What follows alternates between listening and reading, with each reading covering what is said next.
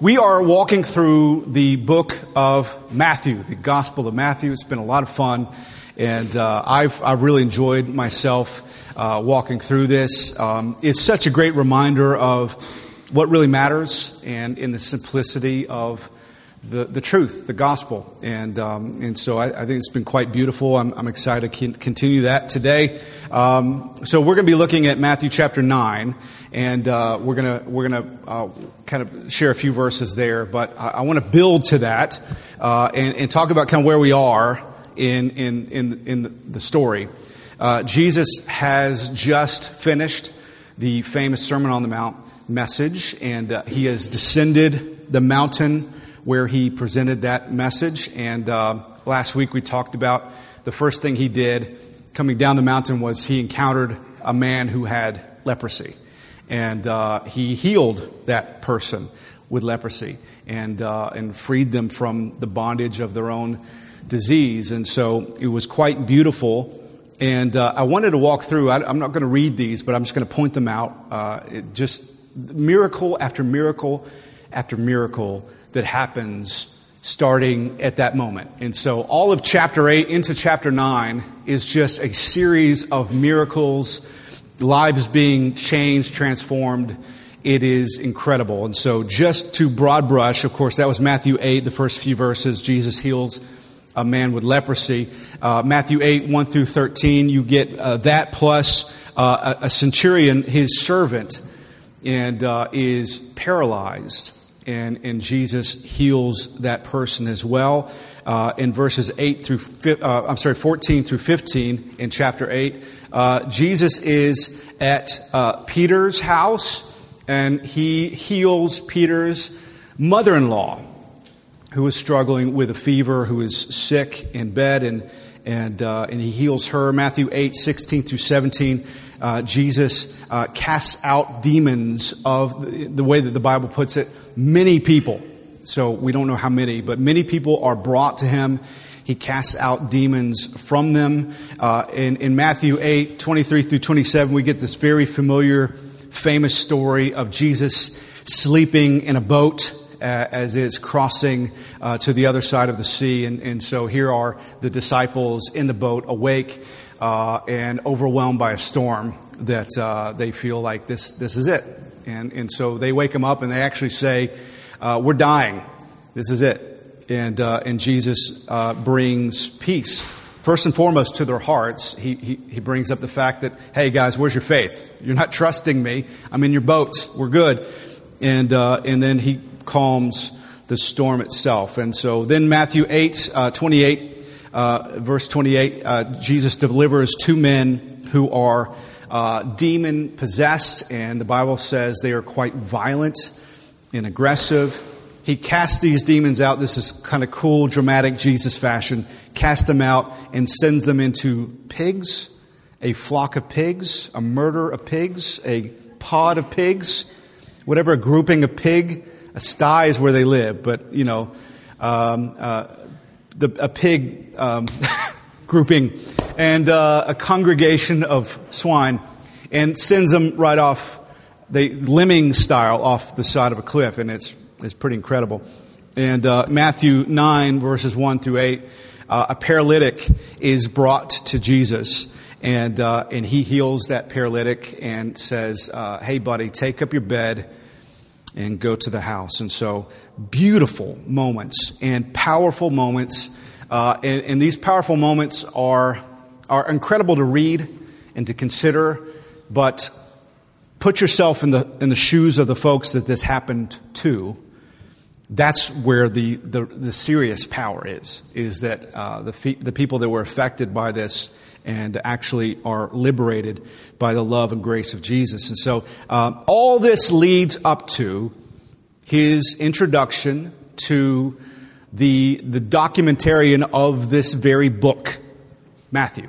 So uh, we're going through the Gospel of Matthew, and this brings us to the introduction of Jesus meeting Matthew and recruiting Matthew to be part of his team. And so, what I'd like to do for uh, the remainder of the day today is just spend some time uh, on that story and on that encounter, on that meeting, but also uh, tying in together all these encounters that Jesus had previous and even after, uh, and the significance of those things in, in what he says and, and does in, the, in, in recruiting Matthew. And so uh, we're going to take a look at Matthew chapter 9, verses 9 through 13, if you want to follow along there, uh, verses 9 through 13. And uh, we're going to put it up on the screen, and this is what it says. As Jesus went on from there, he saw a man called Matthew sitting in the tax collector's booth. And he said to him, Follow me. And Matthew got up and he followed Jesus.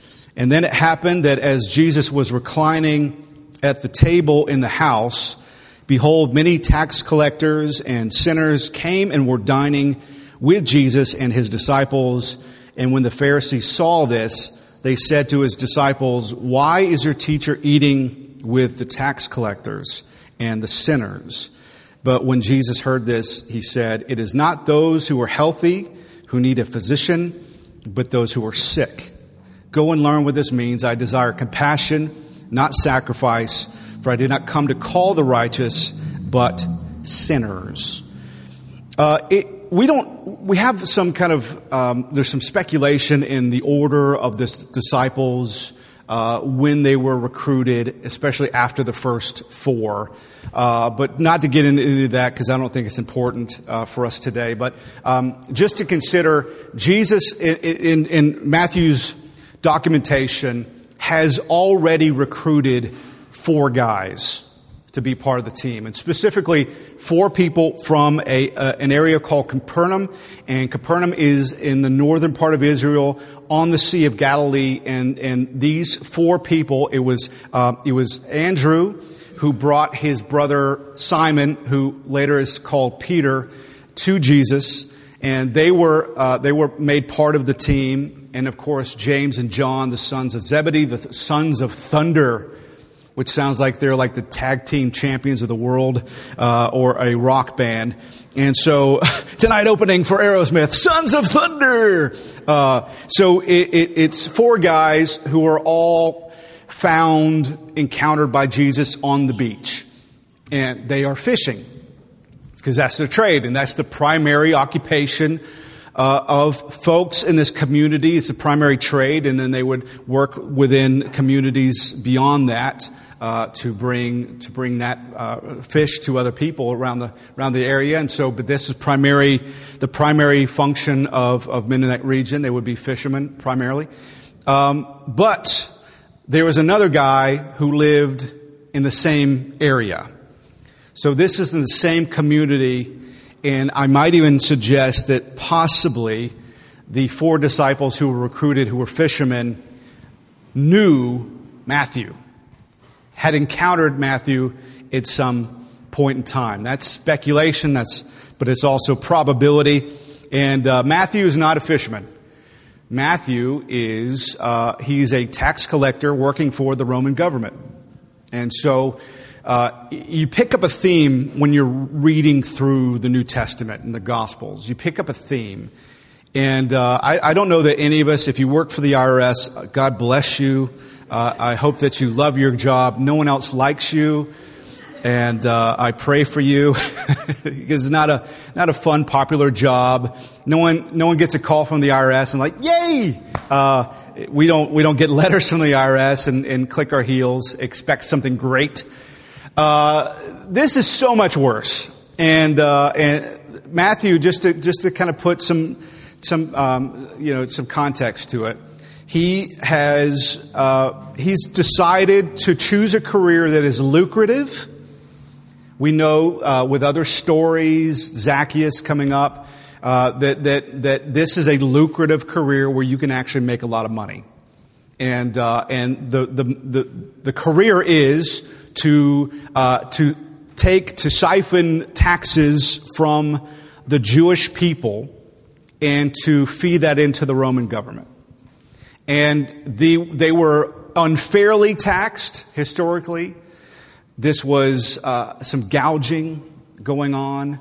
But on top of that, a tax collector is extra uh, evil in the eyes of the Jewish people because he is he has turned his back on his own people, and he has uh, chosen this career because he is greedy. There's no other reason. You don't do it because you want to be popular or be liked. You do it because you want to make money. So he's turned his back on his own people to, to be greedy.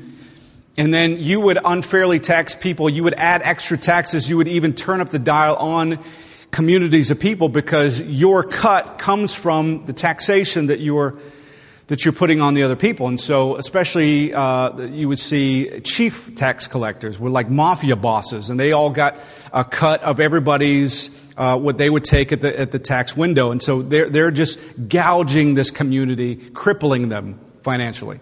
So Matthew has a very controversial career.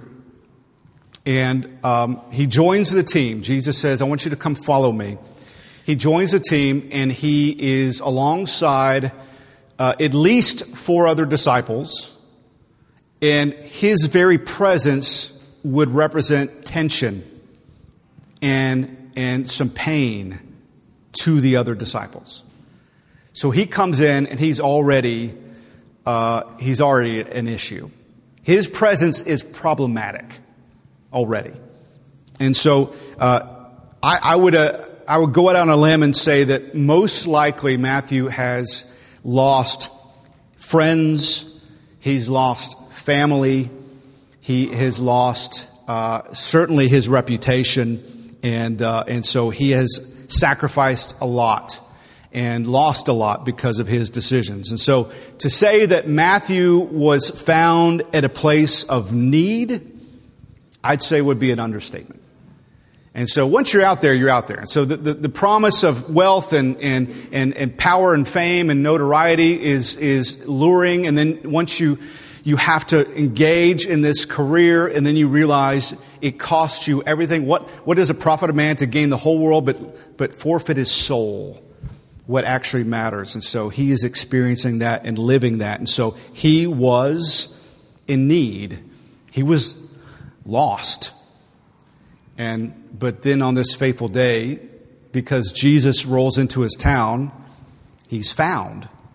So what was once lost is found. And then in, in, in a very uh, a live action kind of playing out of the parable of the prodigal son story, the, the prodigal son is found, and then they throw a party.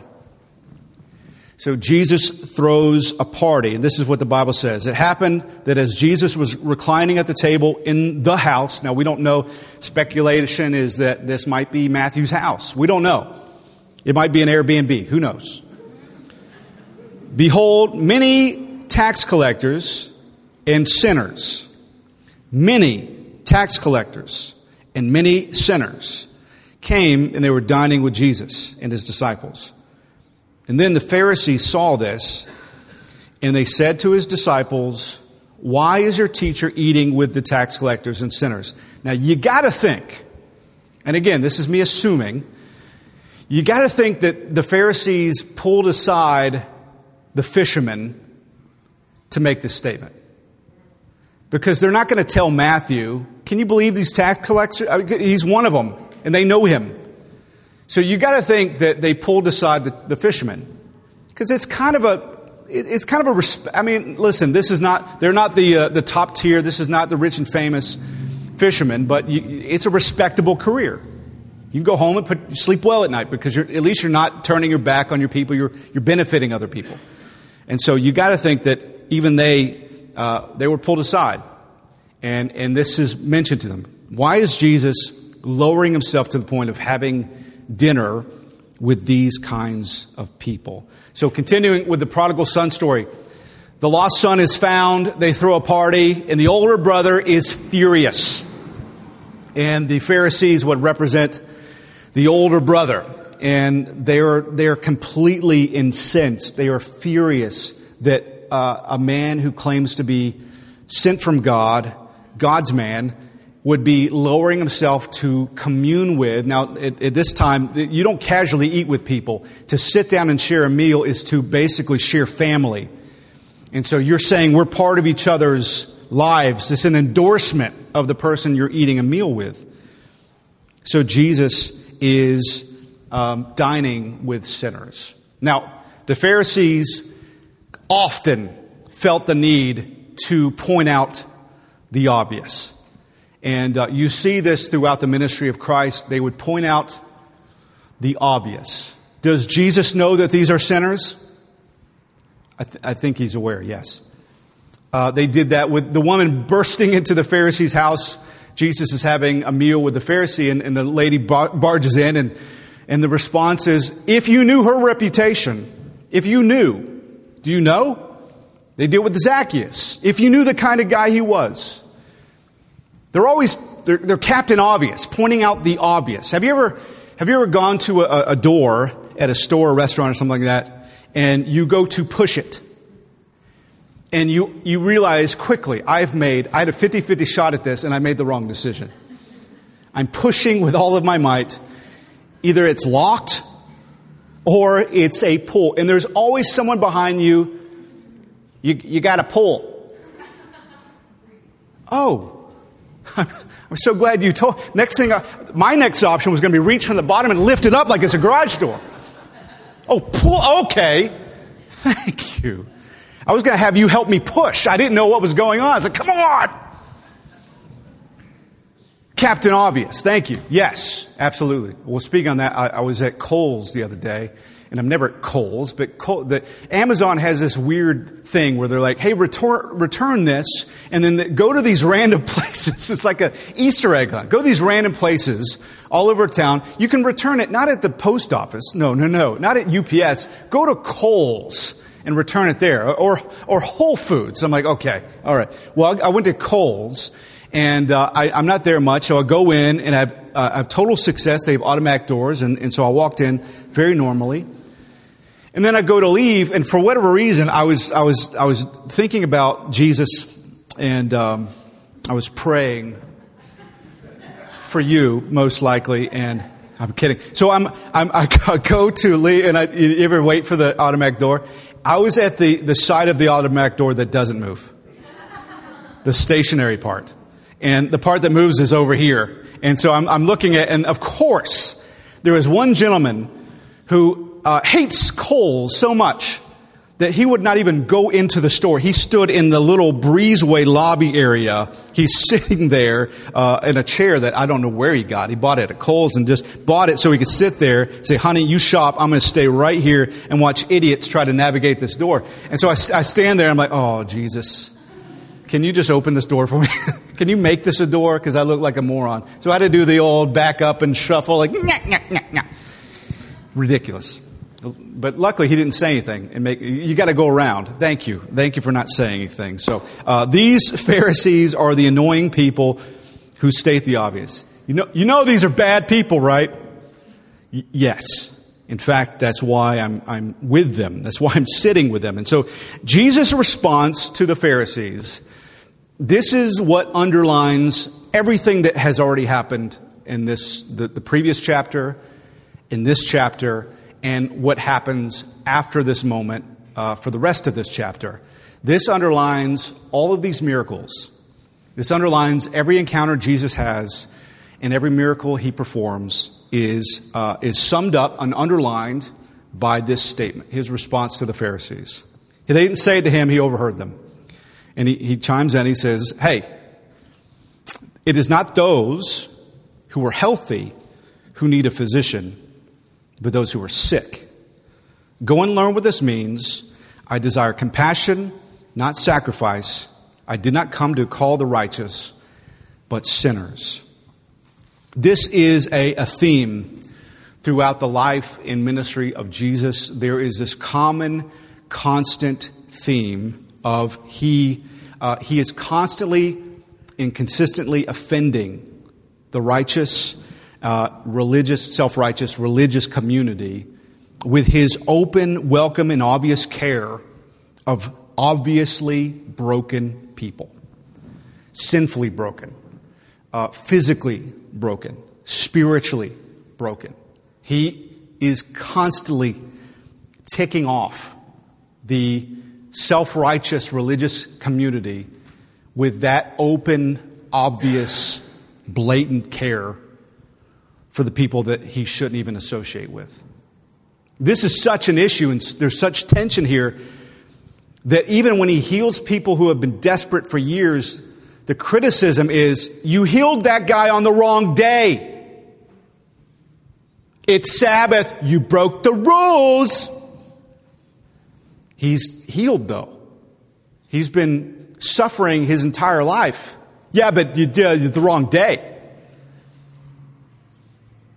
Obviously, obviously, the care and concern was not for the people, it was for the rules. They were in love with the rules. And Jesus was in love with the people. What religion is, and I use that word a lot, and I, and I, and I, I sometimes I think about maybe uh, I don't give proper definition to it often enough, but the way that I use the word religion is, uh, is different than being a Christian, different than having faith. Um, religion is man's attempt to take our own priorities and our own sensibilities and then transfer those things onto God. So, what works for me, I need to make sure that that's how God works. So, I'm about a meritocracy. I'm about deservedness. I'm about two strikes, three strikes max, you're out. I'm about hierarchies, elevation.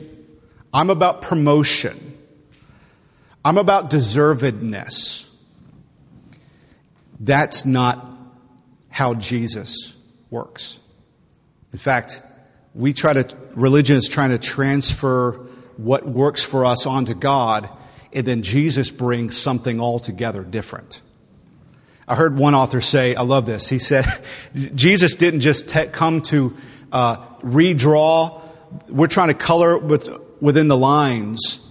And Jesus didn't come to bring us better crayons or draw a new picture to color in. He flipped the paper over.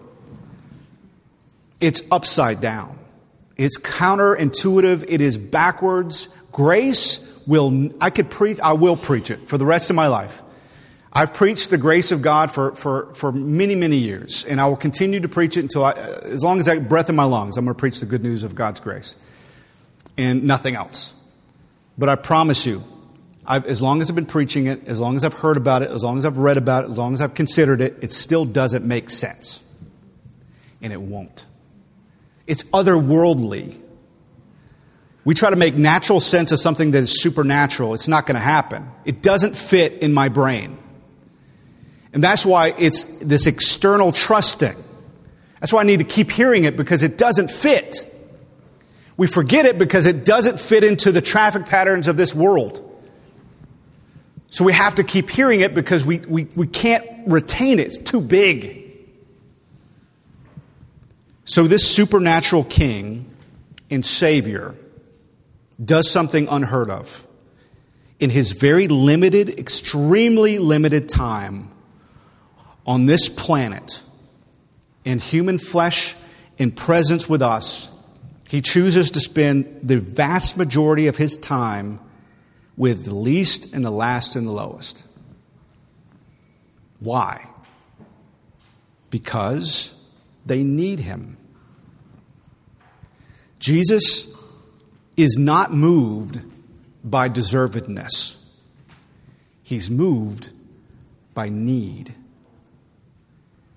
This is where religion begins to crumble. Because religion is always building on the, the understanding of deservedness. And that's not how Jesus works. And he doesn't work that way because if he did work that way, what do I deserve? I deserve hell. And everyone's thinking, man, he must be pretty bad. Well, we're in this together. And we don't deserve what we think we do. Here's the bad news none of us are nearly as good as we think we are. Here's the good news Jesus is so much better than you think he is. And then His goodness is more than enough to compensate for our ungoodness, our badness. Our righteousness, filthy rags. But we're not leaning on our righteousness, we're robed in His. Jesus is more than enough, and, and, and what He is moved by, what He is gravitated towards, what, what the, the, the flame that, that He is attracted to, like moth to a flame, is our need. He says it. I didn't come, I'm a physician.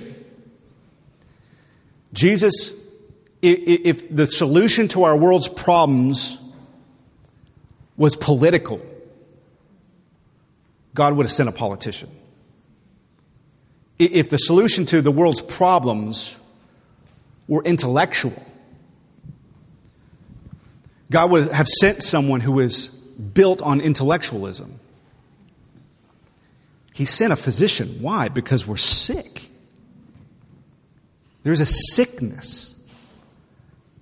It's not that some are good, some are bad. We're all sick. We all suffer from the disease of sin. Everyone does. So Jesus comes as the great physician. And then he, he makes it known in this powerful, important verse. And again, this verse underlines all the verses that surround it. I didn't come for the healthy, I came for the sick. I didn't come for the self sufficient, I came for the desperate.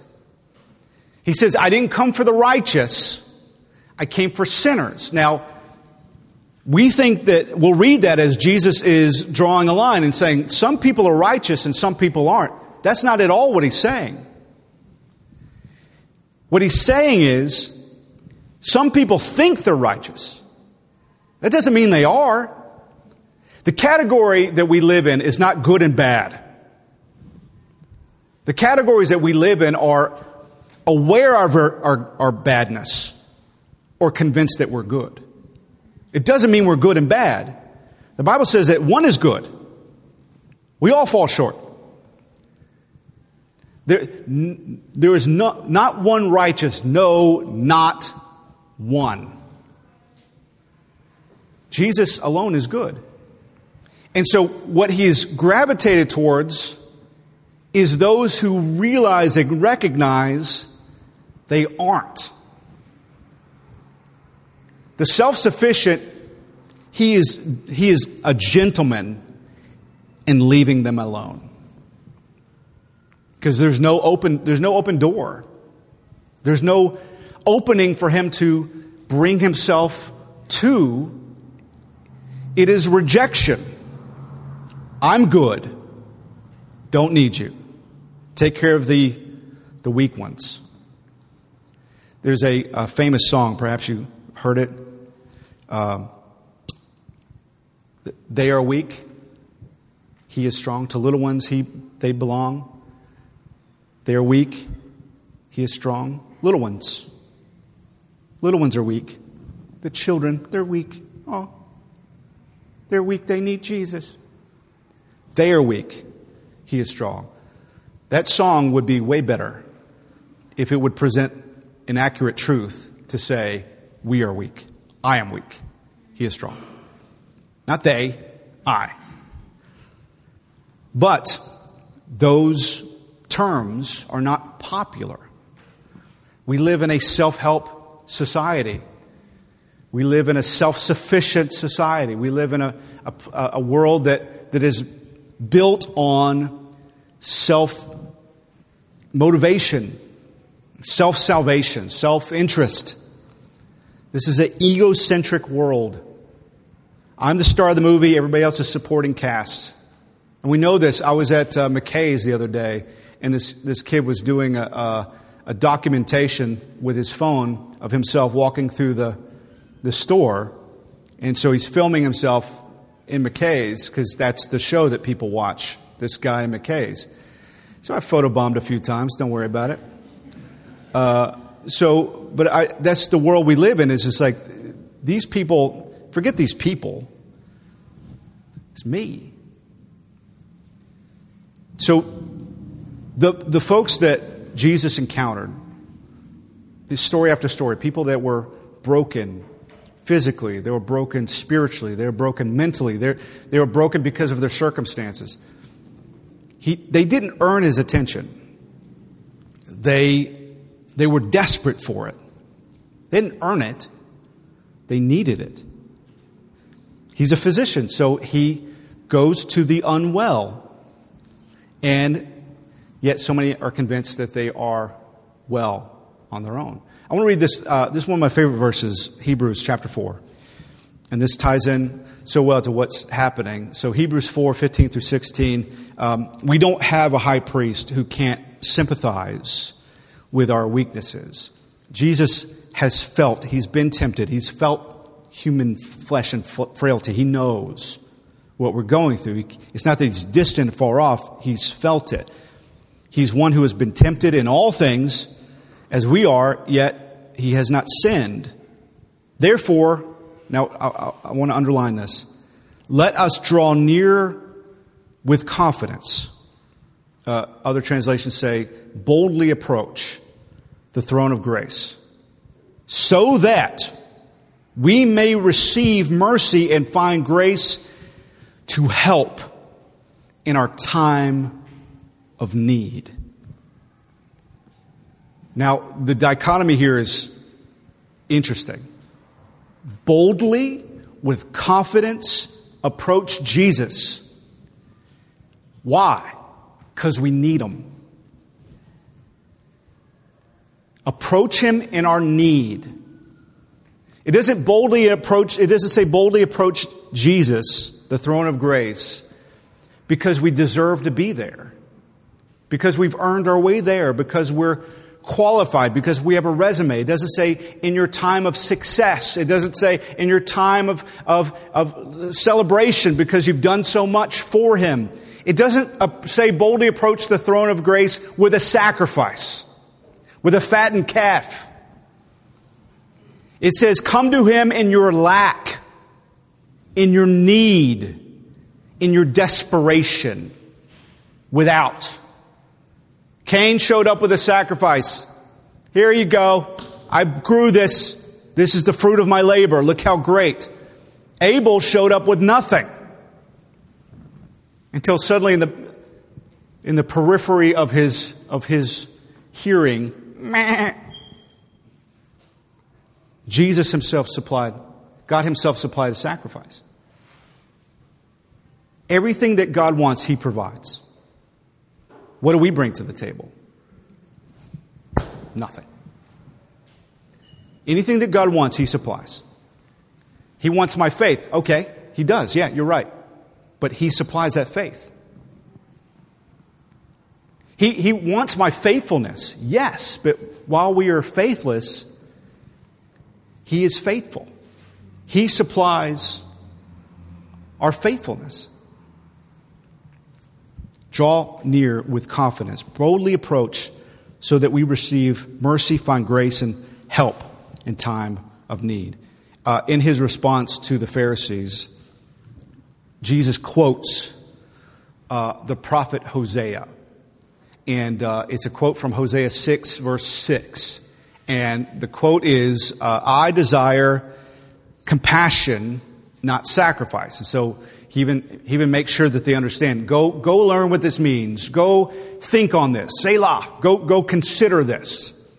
So he's encouraging the Pharisees to study their Bible, and if they go to that story, what they find is a story about this great and mighty prophet of God who is holy and respected and revered and heard clearly and spoke clearly the words of God and God clearly said to Hosea, I want you to go find a wife.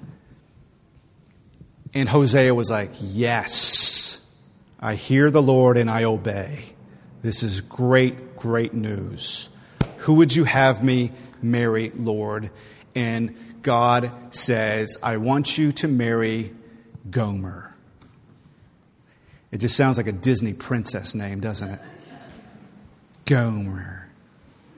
Golly! Shazam! There's five people that know that reference, but I appreciate you guys. That's great. Uh, Gomer is not only known for her beautiful name, but like Matthew, she has a sketchy career. And uh, she is, she's famous in her community for being a lady of the night, a lady of the evening. So, God's man, God's mouthpiece, God's prophet is commanded by God Himself to marry a prostitute. So, he's obedient.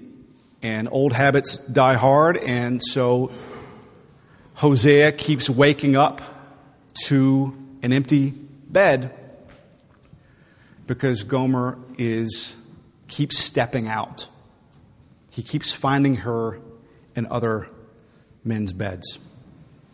And so he would take her home and clean her and restore her and love her and his love was the very definition of unconditional because every out that he had, I mean, after the first time, it'd be very convenient to say, God, I, this was a bad idea. I try to tell you, but legally, I'm out. This is ridiculous. God gave him the grace to stay with it. And this story culminates with her disappearing for good. And in that moment, I'd be like, Thank you, Jesus. I'm done. But one day he's traveling through town and there's an auction block where they are auctioning off slaves. And he sees a familiar face. Is the tattered remnants of his wife, Gomer, who is being auctioned off. And so he does something that I cannot for a second imagine that I would do. He goes and liquidates everything he has and purchases his own wife. Now, that's not a transfer of property, that is re- to release her from slavery, because he's restoring her as his wife. This is where the, the statement, I desire compassion, not sacrifice, comes from. It is Jesus who makes all the sacrifice. We are the bride. And this is speaking historically to the people of God at this time. This is speaking to Israel. But the, the story doesn't stop there. We step out on him all the time. Are any of us faithful? I wish to God I could say I am. I wish to God I'm a pastor. I should be able to say, yep, I'm totally faithful. I'm not. I doubt all the time. I fear way too much. I, I look everywhere but Jesus most of the time. And I would love to stand up before you and, and inspire you by saying, guys, I, I, love, I, I like the thought of being an aspirational leader. it's like, do as I do, follow me as I follow Christ. But I, I find myself, even in preparation of messages, wanting to say the exact opposite and saying, if you want to know what to do, just do the opposite of what I'm doing. Because I am a professional failure. And I'll be honest with you, I'm not good at this. I'm not good at the weight of this. I'm not good at the, the mental aspect of this. I'm not good at the emotional aspect of this. It's, it's, I'm just not naturally adept in fact, I, would say I'm way beyond my depths. I feel that there's a new thing that's come up over the last several years. They call it imposter syndrome, where people have to struggle with the mental aspect of feeling that they don't deserve and they, they, they don't belong where they are and doing what they do. I feel that pretty much 24 hours a day, seven days a week. But then I'm reminded of that story and so many others where the focus and the attention is not to hate Gomer, it's not to despise her. You're, you're inspired by the goodness of Hosea. What does Hosea's name mean? Salvation. He represents salvation.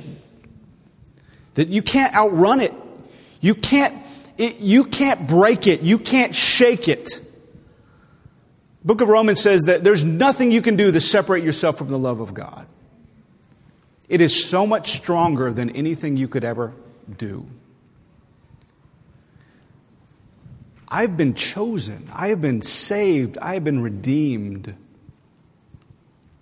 I've been rescued. That's the focus. What's Gomer's name mean? I'm glad you asked. These are great questions. I appreciate you guys asking these. Gomer's name, it means complete. Not what I would have expected. complete. What is that? She may not act like it. In fact, there's one point where, where uh, in, in Hosea, he writes, you, you can stop playing the harlot. And even the phrasing, stop playing, it's, that's not you. You might not act like it, but the Bible says in Colossians, in him you have been made, have been made complete already. Not will be made, not if you get the promotion, if you change jobs, if you move, if you get a nicer car, if you, if you upgrade, if you change your life somehow, if you get married finally, have another kid, you will be, no, no, no, have been made complete. So Jesus says, think about this story. This is what my ministry is about. This is why I'm sitting down with the needy because there's so many who just think that they got their stuff together. They don't need me. I came for the needy. And revelation comes with the duality of this thought. I'm simultaneously, it's, what Martin Luther said, simul justus et peccator. Simultaneously, I am both justified and sinner at the same exact moment. Same guy, same moment, nothing's changed. I am right now 100% sinless before God and 100% sinful before you and before me.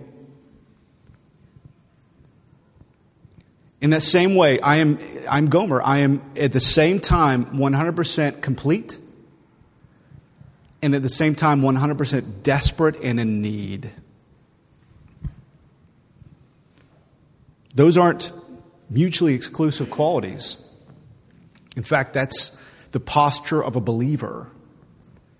I'm full yet desperate. That's the, that's the prayer. Pray like this with thanksgiving for what you need what I have with what I need. Boldly approach with confidence. You're only confident, you're only confident if you're prepared and if you have.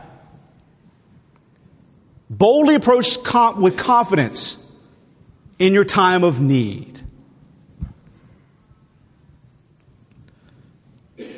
I want to close with the last verses of Matthew chapter 9, and we'll wrap up here. And, and this is sort of the, uh, the call to action this is the, uh, the marching orders that uh, are culminated with all this beautiful self- saving grace and, and, and healing power that Jesus demonstrates. Matthew 9, verses 35 through 38. Jesus was going through all the cities and the villages, and he was teaching in their synagogues, and he was proclaiming the gospel of the kingdom and he was healing every kind of disease and every kind of sickness. Seeing the people, he felt compassion for them. It wasn't being impressed by them, it was compassion for them that moved his heart because they were distressed, they were dispirited, they were like sheep without a shepherd. And he said to his disciples, The harvest is plentiful but the workers, the laborers, are few. Therefore, beseech the Lord of the harvest to send out workers into this harvest. Um, I, as I said, feel pretty inadequate and ineffective most of the time. But then I'm reminded of the types of people that God works through and He chooses. He chose a guy like Matthew, who was completely disqualified. In fact, he was a, he was a cancer to the team. He brought strife and division with him. Just his mere presence was tense. I don't know about you, but I, I feel unlikable oftentimes. I even say to my wife, I don't, I don't think, including myself, there's a, a very long list of people who like me. And then I'm like, but Matthew, though, my, his own family couldn't deal with him. Matthew's name. Do you know what Matthew's name means? It's a great question. It means gift from God. God's gift. Matthew means God's gift. He's also called Levi. And, and Levi is a, a, name that his parents would have given him. And that means uh, Levi is taken from the priestly tribe of Israel. The priests. These are the priests. So his parents had high hopes. And I'm sure he was a young man, but I'm sure probably late teens, early 20s, his parents were like, Where have we gone wrong? This is not the priest we raised. But then his story's not over. We're, we're sitting in a room reading this documentation of this numbskull about the most important thing that's ever happened in history. Didn't see that one coming. God only uses the unqualified. Only. He only uses the needy. He only uses the desperate. And he talks to these needy, desperate nobodies. And He says, Guys, the harvest is ready. People need good news. Let's go give it to them.